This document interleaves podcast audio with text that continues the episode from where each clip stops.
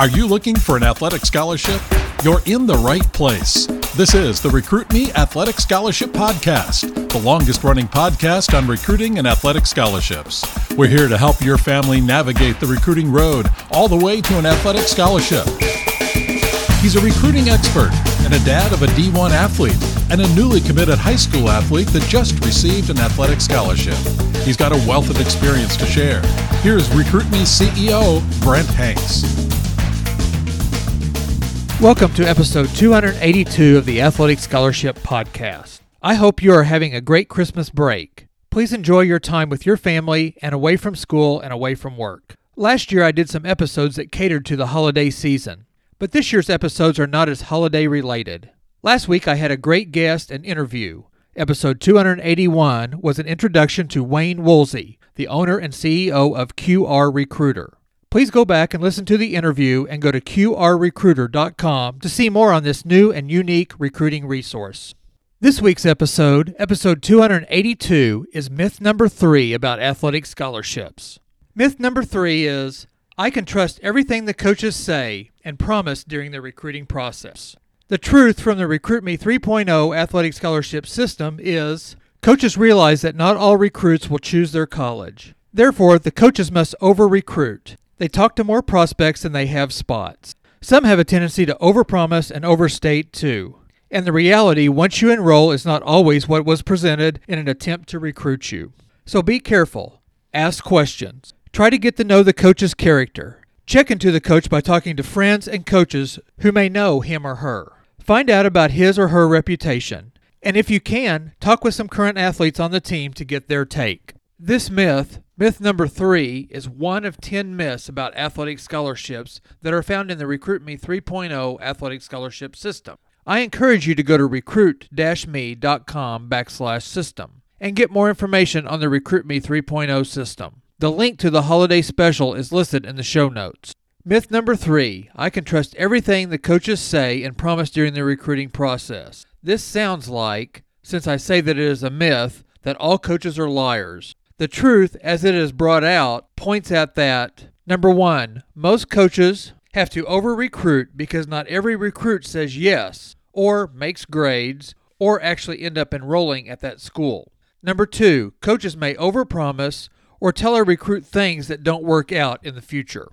Let's dive into some of the truths and realities of recruiting. I do not want anyone to think that I am saying that college recruiters are liars. College coaches, like you do with them, tell recruits all the good points about their program and their college. Like myself, coming from a sales background of new and used cars, I made sure to point out all the benefits of a car or a truck and how that particular vehicle helped fill a need or a want that a customer had. Just like cars, colleges and athletic programs have their faults. As a salesperson, whether it's cars or colleges, one doesn't blurt out all the faults that are present.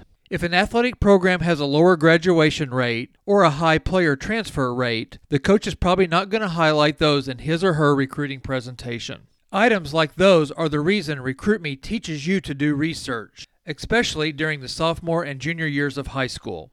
If you do research on the programs you are interested in, and you contact these programs, and in turn, you get to have communications either by email, text, or personally, you can ask specific questions about any faults or doubts you find during your research. Every program will have faults. Every program will have something that does not fit your needs or wants. If you ask the hard but important questions, that will help you find a good fit. Not a perfect fit, but a good fit that will help you make a decision your junior or senior year. A good decision athletically, academically, and socially that fits you the best. As a salesperson, my job was to attract prospective buyers. If I knew a hard to get Chevy Camaro was coming in and was going to be on the showroom in two weeks, I would contact past customers and prospective customers and let them know the Camaro was coming in. I would tell each customer about the Camaro and would invite them to the dealership to try to sell them or get them to commit to buy the car. As a salesperson, I am competing against all the other car dealerships in the area and I'm competing against all the other salespeople at my dealership.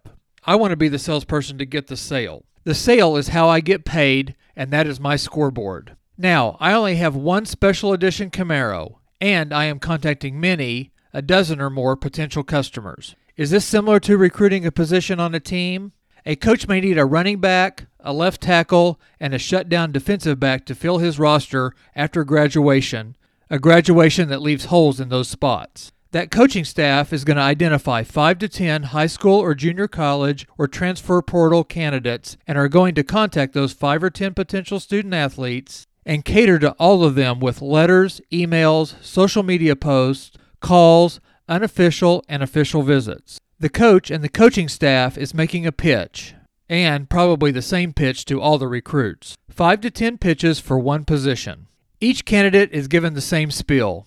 The coach will tell the recruit that he or she is their priority, that he or she will get an opportunity to play, and he or she will get their favorite uniform number or locker. All of these are true, and all of these may come true. But I, as a salesperson, told every potential buyer that the Camaro would get 30 miles a gallon.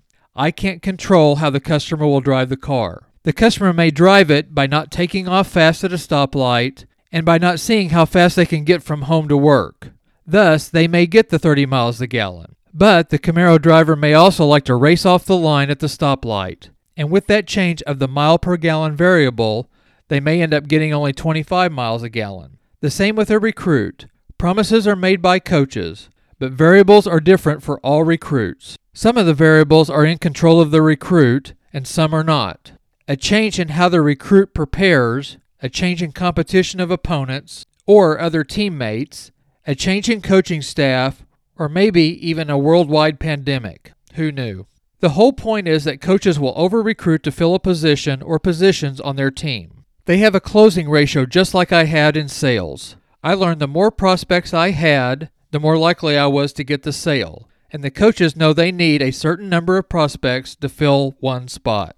Prospects that are high on a coach's list can go away from that college for many, many different reasons. They can go away because the prospective recruit got another offer, or they decided to stay closer to home, or go to a smaller school, or go to a higher or lower division of play, or he or she can decide they liked another program or a coach better. Academics can even change a student's decision.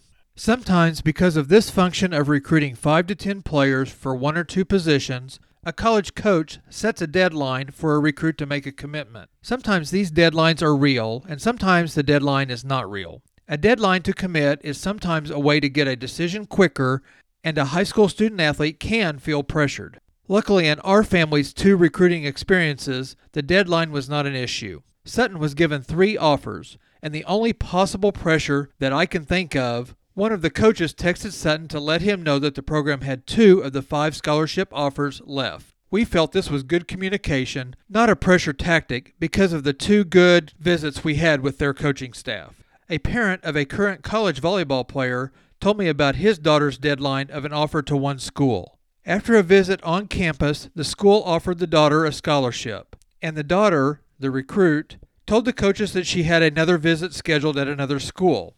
That visit was in five days, so she would not commit till after she made that future visit that she had previously scheduled.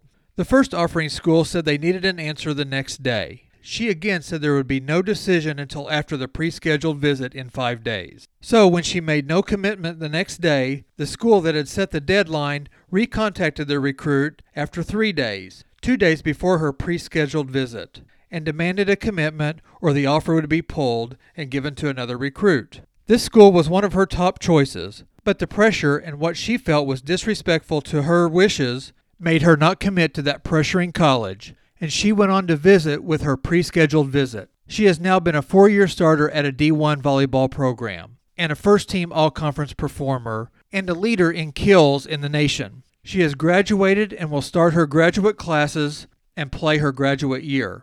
Some coaches take chances by setting a deadline for a student athlete to commit. And it does get the recruit to commit, and sometimes it doesn't, and may push that recruit away. Now, there is a time for a deadline, but please have a plan that works for your timeline and an understanding of where teams and coaches might be. So, coaches at all levels are recruiting or courting more players than they have spots. If they don't recruit 5 to 10 players for one or two spots, then they could come up short on players to fill those spots. This is the same as you, the recruit. You need to have 10, 20, maybe even 30 colleges on your list, knowing that you are only going to attend one college. Another part of recruiting is that coaches tell recruits that that recruit is their top recruit and will play shortstop for the team their freshman year or be the main wide receiver target when they get on campus. Meanwhile, the coach is saying the same thing to two or three other recruits, or even five to ten recruits. Now, is this wrong? No, the coach is only going to sign one of those players. The coach feels that the recruit is his future, shortstop or wide receiver. A majority of coaches don't use pressure or overpromising tactics. A majority will tell you what their plans are for you, especially if you ask directly. You can ask, Coach, how do you see me contributing my freshman year in your program? When you ask, be ready for the smoke, like, you're great, you'll play day one, you're our number one recruit. Also, be ready for a straightforward answer from the college coaches. Are you ready to hear that you are not the top recruit? Are you ready to hear that the school wants you to walk on? Are you ready to hear that you need to improve your speed or your strength? Pay attention to these coaches that are straightforward with you. Parker, my oldest son, is now a senior at Northwestern University in Evanston, Illinois. Every Division II or NAIA school that he talked to really played him up and told him how he would be their top pitcher coming in his freshman year. But when Parker talked to Division I baseball programs, he was hit a little differently by their recruiting pitches. He was told he needed to get bigger and stronger. He was told many times that he didn't throw hard enough and needed to get his fastball from 83 miles an hour to 86 or 87 miles an hour. And if he did that, they would relook at him. Parker was a junior in high school and was 6'1 and weighed 160 pounds. Parker had great high school stats and many awards for his junior high school season. He had a great ACT score and GPA, but his fastball wasn't hitting the mile per hour number that some D1 schools wanted for a left handed pitcher. What was funny was that Parker and I did research on some of these programs, and most of them didn't have a lefty that threw 87 miles an hour, even as a senior in college. Parker then found a fit at Northwestern. Coach Reynolds, the then pitching coach and now the head coach, told Parker that they, Northwestern, would get Parker from the 83 mile an hour fastball to an 87 mile an hour fastball. Parker is now 6'2 and 195 pounds and can hit 90 to 91 miles per hour on his fastball. Parker took the straightforward, but what we thought was not solid, critical information to heart and found a coach and a program that saw what his potential was going to be and not what he just was as a high schooler. The schools that wrongly didn't project his growth and potential lost out. And that is why you make a school list and adjust your list as communications and research bear out what is best for you athletically and academically. So, myth number three about athletic scholarships I can trust everything coaches say and promise during the recruiting process is not as negative as it initially sounds. Just know coaches and colleges do over recruit and that college sports have higher stakes than your previous experiences in club and high school. So, college coaches are not only in competition on the field, the court, or in the pool, but they are in competition in social media, in emails and text, and at the high school and club games and tournaments. Much like dating or even getting a job through job interviews, each side of recruiting tries to put forward their best foot. Each side is trying to make the best impression to gain each other's attention and be the final pick and start a two year JUCO relationship or a four year NCAA or NAIA relationship. The main point I want to make in this episode is for you, the recruit, and you, the parents, to be ready and aware of how recruiting can be edgy and how recruiting is like a sales pitch. Enjoy the compliments and the attention you get during your recruiting process, but know some of the fluff promises made may not actually occur. Earlier in this podcast, I mentioned the Recruit Me 3.0 athletic scholarship system. I have a holiday special through the Christmas season. The RecruitMe 3.0 system is normally $127, but you can get it now for only $99. Plus, I will send you the recruiting checklist to help keep you on the right road during your journey. Go to recruit-me.com backslash system to get more information and click on the Get Access button to get started today. The RecruitMe 3.0 is a proven step by step solution with video tools, audio tools, and digital tools to help guide you through an effective and inexpensive DIY trip to get you an athletic scholarship. The Christmas break from school is a great time to get started or to recommit to your recruiting journey. You can get fast results with simple instructions. Remember, college coaches want to hear from you, the student athlete, not a canned email from an expensive recruiting mill. Go to recruit-me.com backslash system now. Another resource RecruitMe has is the Athletic Scholarship 24 month planner and journal. Last week I told you about some of the pages included in this 356 page book. You can get more info on the 24 month planner and journal on the recruit me.com website under the Resources tab. Back in episodes 279 and 280, I ended the episodes with information on the Athletic Scholarship 24 month planner and journal, and those episodes covered the planner section of that book. Today I start on section 2 of the planner and journal, which is the record keeping tools. To start off the record keeping section, there are 14 pages to write out questions for coaches and to record the coaches' answers to help you remember important items during your recruiting process. Then there are two pages to record a list of up to 100 coaches that you have engaged with or want to engage with. This 100 coach list can include head coaches, assistant coaches, position coaches, and recruiting coordinators for various colleges and programs. The next record keeping section has 19 pages to record coaches' conversations and interactions. You can keep a log of every conversation and interaction and then transfer the main points of interest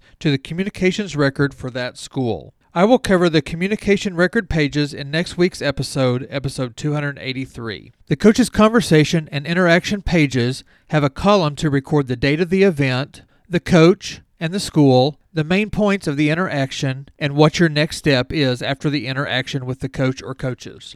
Join me next week for episode 283, myth number four, about athletic scholarships. Myth number four is I can wait until my senior year to look for athletic scholarships. Listen for the truths to help you to get that athletic scholarship. Thank you for listening, and I hope you have a great new year. And make one of your resolutions to listen every Tuesday to the Athletic Scholarship Podcast for 15 minutes that will change your athletic scholarship future.